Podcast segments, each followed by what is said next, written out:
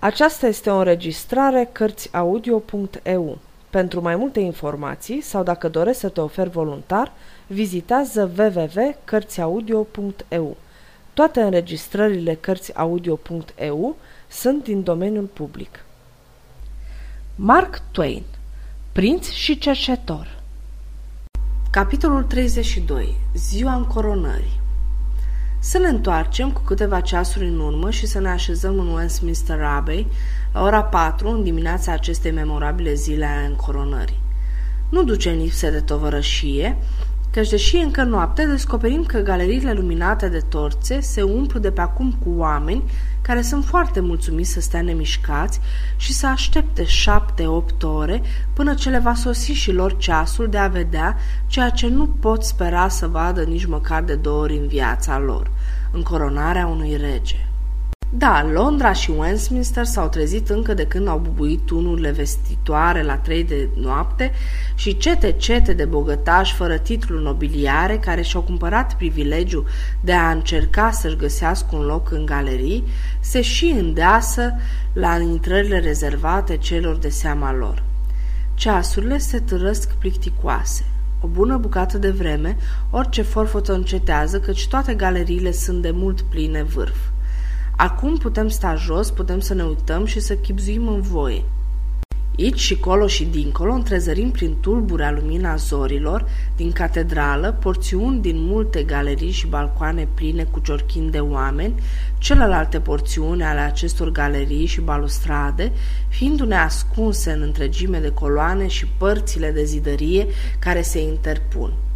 Vedem marele transept din partea de nord, pustiu și așteptându-i pe privilegiații Angliei, de asemenea larga estradă sau platformă așternută cu covoare bogate pe care e așezat tronul.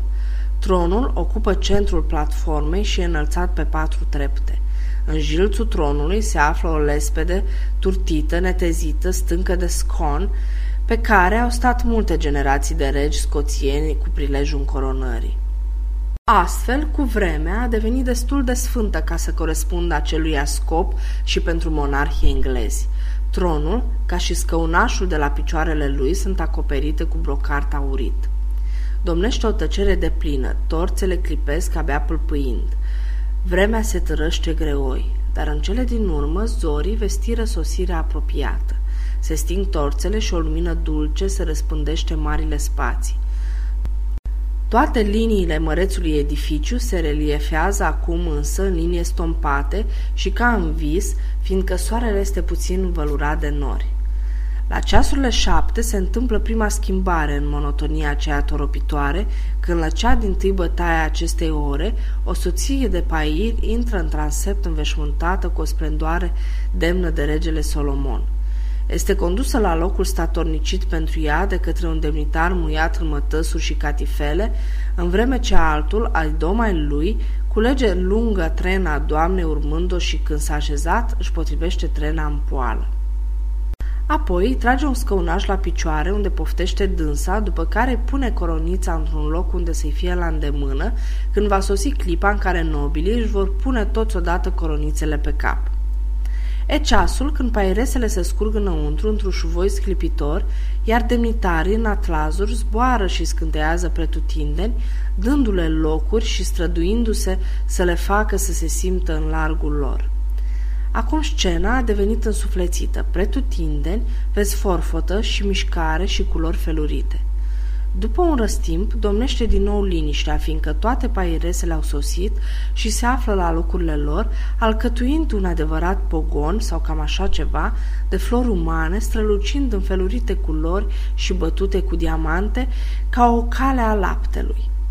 Găsește acolo în alte doamne de toate vârstele, văduve, băbătii, tăbăcite, zbârcite cu părul alb, care sunt în stare să plutească înapoi și tot înapoi pe parcursul vremii și să-și amintească de încoronarea lui Richard al III-lea și de zilele frământate ale acelei epoci vechi uitate, falnice doamne între două vârste, fermecătoare și grațioase matroane, floarea vârstei, și frumoase și sfielnice fete tinere cu ochii strălucitori și obraz fraget, care s-ar putea să-și pună cu stângăcie coronițele împodobite cu juvaieruri când va veni clipa cea mare, fiindcă va fi un lucru nou pentru ele și emoția le va încurca amarnic. Totuși, așa ceva nu se poate întâmpla, căci coafura acestor domniți a fost aranjată tocmai în vederea unei rapide și reușite plasări a coroniței la locul ei când se va da semnalul cuvenit. Am văzut că impresionantele șiruri de pairese sunt asemenea unor șiraguri alese de diamante și am mai văzut că acest lucru alcătuiește un spectacol minunat, însă acum suntem pe cale de a fi cu totul uluiți. Pe la nouă, norii se sparg deodată și sulițele soarelui străpung atmosfera încărcată și unecă încet de-a lungul șirurilor de înalte doamne și fiecare rând pe care îl ating se învăpăiază într-o orbitoare splendoare de focuri multicolore, iar frumusețea acestui spectacol și surpriza pricinuită ne înfioară până în vârful degetelor ca un șoc electric. Peste puțin, un trimis special din un îndepărtat colț al Orientului, pășind la oaltă cu întregul corp al ambasadorilor străini, străbate acest lingou de raze de soare și ne ținem răsuflarea, atât de copleșitoare este slava care se revarsă și scântează și palpită în jurul lui, căci este încrustat din crește până în tălpi cu nestemate și cea mai mică mișcare a lui scaldă în jocuri feerice tot ce e în jurul său. Să schimbăm acum timpul povestirii pentru ușurință. Vremea se scurgea un ceas, două ceasuri, două și jumătate, apoi de tunăturile înfundate ale artileriei vestire că regele și mărețul său alai sosiseră în sfârșit, așa că mulțimea care aștepta se bucură. Toți știau că va mai urma un răgaz, fiindcă regele trebuia să fie pregătit și înveșmântat în mantie pentru solemna ceremonie – Însă acest răgaz avea să treacă în chip plăcut, privind la adunarea pairilor regatului în falnicile lor mantii. Pairii fură conduși cu pompă la locurile lor și coronițele li se puseră la îndemână. Între timp, interesul mulțimii din galerie creștea, că cei mai mulți dintre privitori vedeau pentru prima dată cu ochii lor duci, conți și baroni, ale căror nume intraseră în istorie de 500 de ani. Când fură în sfârșit așezați cu toții, spectacolul, văzut din galerii și din toate locurile prielnice, era desăvârșit. Un spectacol fastuos și menit să ți-l amintești multă vreme. Acum, mărimile bisericii în mantii și cu mitre pe cap, împreună cu suitele lor, se înșirară pe platformă și își luară locuri statornicite. Ei fură urmați de lordul regent și de alți mari demnitari, în urma cărora venea un detașament din gardă îmbrăcat în armură de oțel. Urmă o pauză de așteptare, după aceea, la un nou semnal, țâșni un șuvoi de muzică triumfătoare și Tom Kenty, purtând o lungă mantie de brocart aurit, apăru pe o ușă și urcă pe platformă. Toată mulțimea se ridică în picioare și ceremonia recunoașterii continuă. Un imn maestuos cu tremură clădirea cu bogatele sale valuri de sunete și astfel, vestit și întâmpinat, Tom Kenty fu condus către tron. Străvechile ceremonii se desfășurau cu o solemnitate impresionantă în vreme ce asistența privea și pe măsură ce se apropiau de încheiere, Tom Kenty pălea tot mai mult și peste inima sa roasă de căință se aștenea adânca jale și mâhnire. În cele din urmă, se ajunsese la ultimul episod. Arhiepiscopul de Cadbury ridică coloana Angliei de pe pernă și o ținu deasupra capului, tremurând al falsului rege. În aceeași clipă, o sclipire de curcubeu fulgeră de-a lungul spațiosului transept, căci dintr-o singură mișcare, fiecare ins din mare adunare de nobili își ridicase coronița și o ținea în cumpănă deasupra capului în așteptare. O tăcere adâncă străbătu catedrala. În momentul acela, impresionant, o arătare surprinzătoare năvăli pe scenă, o arătare neobservată de nimeni, în mulțimea aceea absorbită de ceremonie, care se ivi deodată înaintând pe cărare dintre stranele din mijloc. Era un băiat cu capul descoperit, prost încălțat și purtând strai grosolane de plebeu, care cădeau în zdrențe. Ridică mâna cu o solemnitate care nu se potrivea deloc cu fățișarea sa murdară și jalnică și rosti acest avertisment. Te opresc să pui coroană Inglatere pe capul acesta trădător. Eu sunt regele. Într-o clipă, câțiva spectatori revoltați puseră mâna pe băiat, însă, în același timp, Tom Kentin, ținuta sa regală, făcu repede un pas înainte și strigă cu glas răsunător. Lăsați-l și luați seama, el e regele!" O imire spăimântată trecu prin adunare și o parte din privitori se ridicară în picioare și se holbară uluiți unii la alții și la principalii eroi ai acestei scene ca niște oameni care se întreabă dacă sunt trei și cu mintea întreagă sau dorm și visează. Lordul regent era la fel de uluit ca și ceilalți, însă își veni repede în fire și exclamă cu glas poruncitor. Nu luați în seamă pe maestatea sa! Boala l-a prins ea, prindeți nemernicul, puneți mâna pe acest golan. I s-ar fi dat ascultare dacă falsul rege n-ar fi bătut din picior țipând. Sunteți în primejdie, nu-l atingeți, el e regele. Mâinile se retrăseseră. Asistența a fost paralizată, nimeni nu se mișca, nimeni nu scotea un cuvânt. La drept vorbind, nimeni nu știa ce atitudine să ia sau să spună într-o împrejurare atât de stranie și de surprinzătoare. În timp ce toate mințile se străduiau să se adapteze situației, băiatul înaintă mai departe cu pas sigur, cu port trufaș și înfățișare încrezătoare, nu s-a oprit de fel de la începutul scenei. Și pe când mințile încă aiurite bâșbuiau zadarnic, el urcă pe platformă, iar falsul rege alergă bucuros să-l întâmpine și căzu în genunchi dinainte îi spunând – o, slăvite stăpân, dă-i voie sărmanului Tom Kenty să fie cel din tâi care îți jură credință și să spună, puneți pe creștet coroana și intră iar în stăpânirea drepturilor ce ți se cuvin. Privirea lordului regent măsură cu asprime chipul noului venit, însă asprimea-i peri pe dată fiind înlocuită de o mirare întrebătoare. Acest lucru se petrecu și cu ceilalți mari dregători. Se uitară unul la altul și făcură un pas îndărât, împinși parcă de un îndemn general și inconștient. În mintea fiecăruia răsărise același gând. Ce asemănare de neînchipuit! Lordul regent cugetă câteva clipe uluit, apoi spuse pătruns de un respect grav. Cu îngăduința domniei voastre doresc să vă pun anume întrebări care... Îți voi da răspuns la ele, my lord. Ducele îi puse multe întrebări despre curte, despre răposatul rege, despre prinț și prințese. Băiatul îi dădu răspunsuri corecte fără a șovăi. Descrise sălile de recepție din palat, apartamentul răposatului rege și cel ale prințului de Wales. Era ciudat, era minunat, dar era inexplicabil, așa spuneau toți cei care auzeau răspunsurile. Curentul începuse să schimbe direcția și speranțele lui Tom Kenty creșteau când lordul rege înclătină din cap și zise E adevărat și de mare minune, dar nu-i mai mult decât pot face și stăpânul nostru rege. Această remarcă și pomenirea lui, tot drept rege, îl întristară pe Tom Kenty și băiatul simți cum îi se fărmițează nădejdile. Acestea nu sunt dovezi, adăugă regentul. Acum curentul se schimbă repede, foarte repede într-adevăr, dar în direcția greșită, lăsându-l pe bietul Tom Kenty, eșuat pe tron și azvârlindu-l pe celălalt în largul mării. Lordul regent stătea puțin să cumpănească și clătină din cap. Un singur gând îi se împunea cu tărie. E primejdios pentru țară și pentru noi toți să lăsăm să dăinui o taină atât de fatală. Ar putea dezbina națiunea și să pate temeniile tronului. De aceea se întoarse și zise. Sir Thomas, întemnițează pe acest... Uh, nu, stai! Chipul îi se însenină și el îl înfundă pe zrânțărosul pretendent cu următoarea întrebare. Unde se află Marele Sigiliu? Dăm răspuns corect la aceasta și ghicitoarea e dezlegată, căci numai cel care e prințul de Wells poate răspunde cu adevărat. De un lucru fără de seamă, cum e acesta atârnă un tron și o dinastie. Era un gând norocos, un gând fericit. Mari dregători arătară că îl consideră astfel prin privirile strălucitoare de încuvințare ce schimbau între dânsi. Dar nimeni altul decât adevăratul prinț putea să limpezească îndărătnicul mister ce stăruia încă asupra marelui sigiliu dispărut.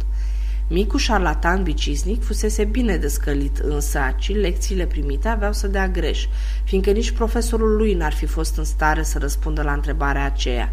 A, prea bine, prea bine, într-adevăr. Acum vor fi scăpați la iuțeală de această treabă primejdioasă și menită a naște vrajbă. Așa că ei clătinară din cap și zâmbiră în sinea lor de mulțumire și se așteptară să-l vadă pe băiatul acela iurit, simțindu-se vinovat și stingerit. Cât de surprinși fură văzând că nu se întâmplă nimic în felul acesta și cum se mai minunară auzindu-l că răspunde prompt cu glas încrezător și netulburat, spunând Nu-i nimic ca nevoios de dezlegat în ghicitoarea aceasta. Apoi, fără să se închisească măcar pentru a cere îngăduința cuiva, se întoarse și dădu această porungă cu degajarea cuiva obișnuit să facă asemenea lucruri. My Lord St. John, du-te în atacul meu din palat, întrucât nimeni altul nu cunoaște locul acela mai bine ca domnia ta, și jos, aproape de pardoseală, în colțul din stânga, cel mai îndepărtat de ușă care se deschide din anticameră, vei găsi în perete floarea unui piron de alarmă. Apasă pe ea și ți se va deschide un mic sipet de nestemate, de care nici domnia ta nu ai știință, nu, nici vreun alt suflet în lumea întreagă decât eu și meșteșugarul vrenic de încredere pe care mi l-a făurit. Cel din tâi lucru ce-ți va cădea sub ochi va fi marele sigiliu. Adu-l aici. Toată adunarea se minună de vorbele sale și se minună cu atât mai mult – văzând cum micul cerșător îl alege tocmai pe acel pair, fără vreo șovăială sau vreo teamă că greșește și cum îi spune pe nume atât de sigur de el, încât te convingea că l-a cunoscut aproape toată viața. Pairul fu atât de surprins încât aproape că îi dădu ascultare. Făcu chiar un gest ca și cum ar fi dat să plece, dar iute își luă iar atitudinea liniștită și își mărturisi gafa roșind. Tom Kenty se întoarse spre el și spuse răspicat. Oare de ce șovăi? N-ai auzit porunca regelui? Du-te!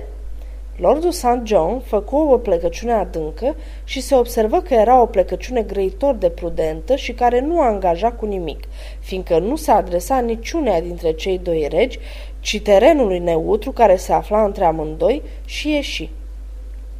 Acum începu o mișcare înceată, abia vizibilă, totul stăruitoare, a strălucitoarelor părticele ce alcătuiau acel fastos grup de dregători, o mișcare a idoma celei de un caleidoscop care e rotit încet, încât componentele unui splendid ciorchine de pietricele colorate se despart și se unesc în altă grupare, o mișcare ce, în cazul de față, destrămă treptat mulțimea sclipitoare adunată în jurul lui Tom Kenty și o strânse iarăși ciotcă în vecinătatea noului venit. Tom Kenty rămase aproape singur. Urmă o scurtă pauză de cumplită încordare și așteptare, în cursul căreia Până și puținii curteni slabi de îngeri care se mai aflau în preajma lui Tom Kenty își luară treptat inima în dinți și se fofilară unul câte unul alături de majoritate. Astfel că, în cele din urmă, Tom Kenty, în veșmintele și juvaierurile sale regale, stătea cu desăvârșire singur și izolat de lume, un personaj bătător la ochi în mijlocul unei pustietăți grăitoare. În sfârșit, fu văzut întorcându-se Lordul St. John. Când înainte, printre stranele de mijloc, interesul era atât de aprins încât murmurul scăzut al conversațiilor din marea adunare se stinse cu totul și fu urmat de o tăcere adâncă, o nemișcare netulburată de nicio răsuflare în care pașii lui răsunau cu o cadență mohorâtă și depărtată. Toate privirile erau țintite asupra lui pe când se apropia. Ajuns pe platformă, se opri o clipă, după aceea se îndreptă către Tom Kenty și, făcând o temenea până la pământ, spuse Sir, sigiliul nu se află acolo. Nici o gloată de trecător nu se topește ca fumul din preajma unui ciumat cu mai mare grabă decât o șterse banda de curteni paliți și îngroziți de lângă micul pretendent zdrențăros al coroanei. Într-o clipă rămase singur Cook, fără vreun prieten sau partizan, o țintă asupra căreia se concentră focul unor priviri înciudate și disprețuitoare. Lordul regent strigă fioros. Zvârliți-l pe cerșetor în stradă și biciuiți-l prin tot orașul, doar pentru atât mai e vrednic a fi luat în seamă acest înșelător păcătos. Ofițerii de gardă se repeziră și să împlinească ordinul, însă Tom Kenty le făcu semn să se depărteze și spuse Îndărăt, cine se atinge de dânsul își primejduiește viața. Lordul regent era încurcat la culme. Îi spuse lordului St. John. Ai cercetat bine? Dar această întrebare e de prisos, pare de necrezut, peste fire, lucruri mărunte, nimicuri, scapă băgării de seama cuiva și nu le socoți prilej de mirare. Dar cum să fie oare cu putință ca un lucru ce cântărește atâta și mare cât sigiliul Engliterei să poată pieri fără ca vreun om să fie în stare a-i da iar de urmă, un disc de aur greu? Tom Kenty, cu ochi sclipitori, făcu un salt înainte și țipă.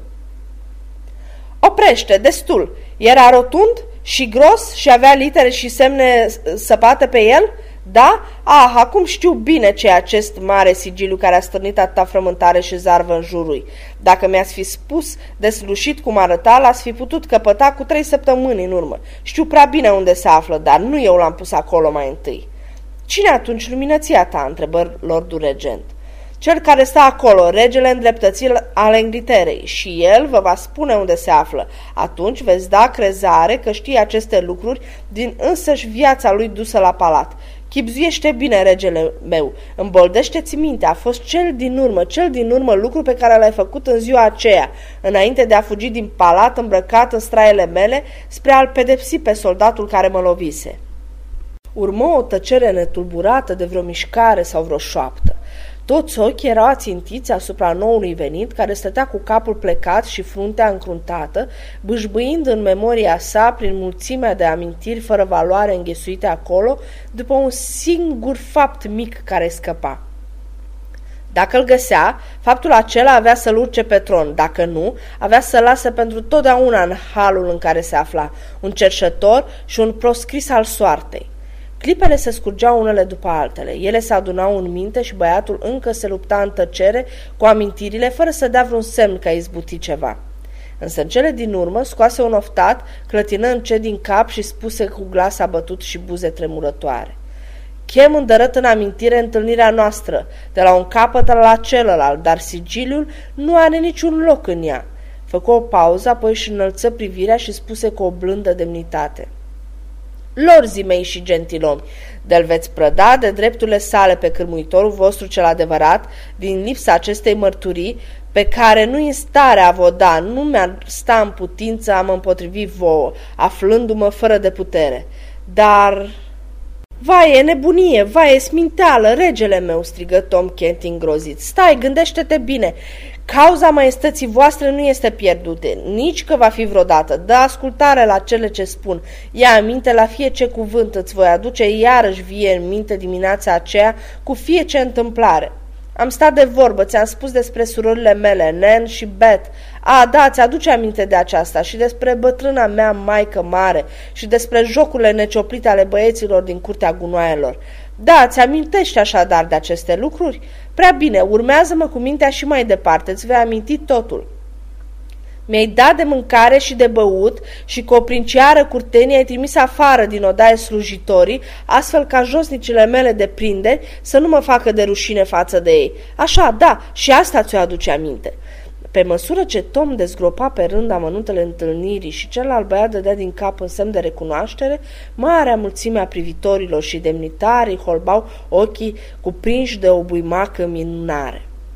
Povestea suna ca o istorie adevărată, totuși cum era cu putință să se fie ajuns la această imposibilă legătură dintre un prins și un cerșător. Niciodată nu se mai aflase până atunci vreo adunare de oameni atât de încurcată, atât de pasionată și uluită de o povestire. În glumă, prințul meu ne-a schimbat veșmintele, apoi am stat dinaintea oglinzii și într-atât de asemenea eram, de-am zis amândoi că părea a nu se fi făcut vreo schimbare. Da, ți-aduce aminte. Apoi ai băgat de seamă că ostașul mă lovise rău peste mână, privește. Iată, nici astăzi încă nu pot scrie cu ea, degetele îmi sunt țepene. Văzând aceasta, înălțimea ta a sărit în sujur în răzbunare împotriva acelui ostaș și a alergat către ușă. Ai trecut pe lângă o masă și lucrul acela cel numit sigiliu se afla pe masa aceea.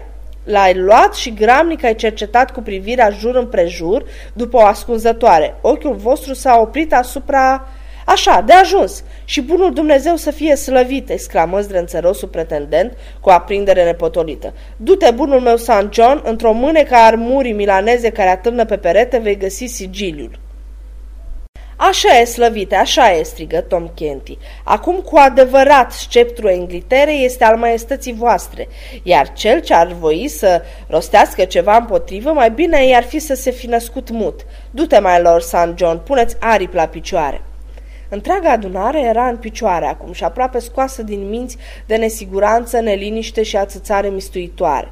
Pe platformă și în catedrală izbucni un băzit asurzitor de conversații fără cap și fără coadă și o bucată de vreme nimeni nu știu și nu auzi nimic, nu fi interesat de nimic altceva decât de ceea ce izbiera în urechi vecinul, ori ceea ce izbiera el în urechi vecinului. Timpul se scurse pe nesimțite și ne luat în seamă. Nimeni nu știa cât trecuse când în cele din urmă o tăcere neașteptată se așternu în întregul edificiu și în aceeași clipă St. John se ivi pe platformă ținând sus în mâna lui marele sigiliu. Atunci, din toate piepturile se înălță un singur strigăt. Trăiască adevăratul rege! Timp de cinci minute, văzduhul se cutremură de strigăte și tunetul instrumentelor muzicale și se înălbit de o furtună de batiste fluturate. În mijlocul acelei frământări, un băiat zrânțăros, cel mai de seamă personaj din Anglia, stătea roșu la față, fericit și mândru, în centrul încăpătoarei platforme, având pe mari vasale ai regatului îngenunchiați în jurul său. Apoi toți se ridicară și Tom Kenty strigă. Acum, o, maestate, ia-ți îndărăt aceste veșminte regale și dă sărmanului Tom, slujitorul tău, zdrențele și peticele lui. Lordul regent rosti sever. Despuiați-l pe micul nemernic și zvârliți-l în turn. Însă nou rege, adevăratul rege, zise – Așa ceva n-are să se întâmple. De n-ar fi fost el, nu mi-aș fi dobândit înapoi coroana. Nimeni nu va pune mâna pe el ca să-i facă de vreun rău. Cât despre domnia ta, bunul meu unchi, Lord Regent, purtarea aceasta nu vădește inimă recunoscătoare față de un biet băiat, căci aflu că te-a înălțat duce, regentul roșii, cu toate că nu era rege, drept care ce prețuiește acum frumosul titlu. Mâine vei face rugăminte către mine prin el să ți-l întăresc al minter, nu duce, ci conte ca oricare altul vei rămâne.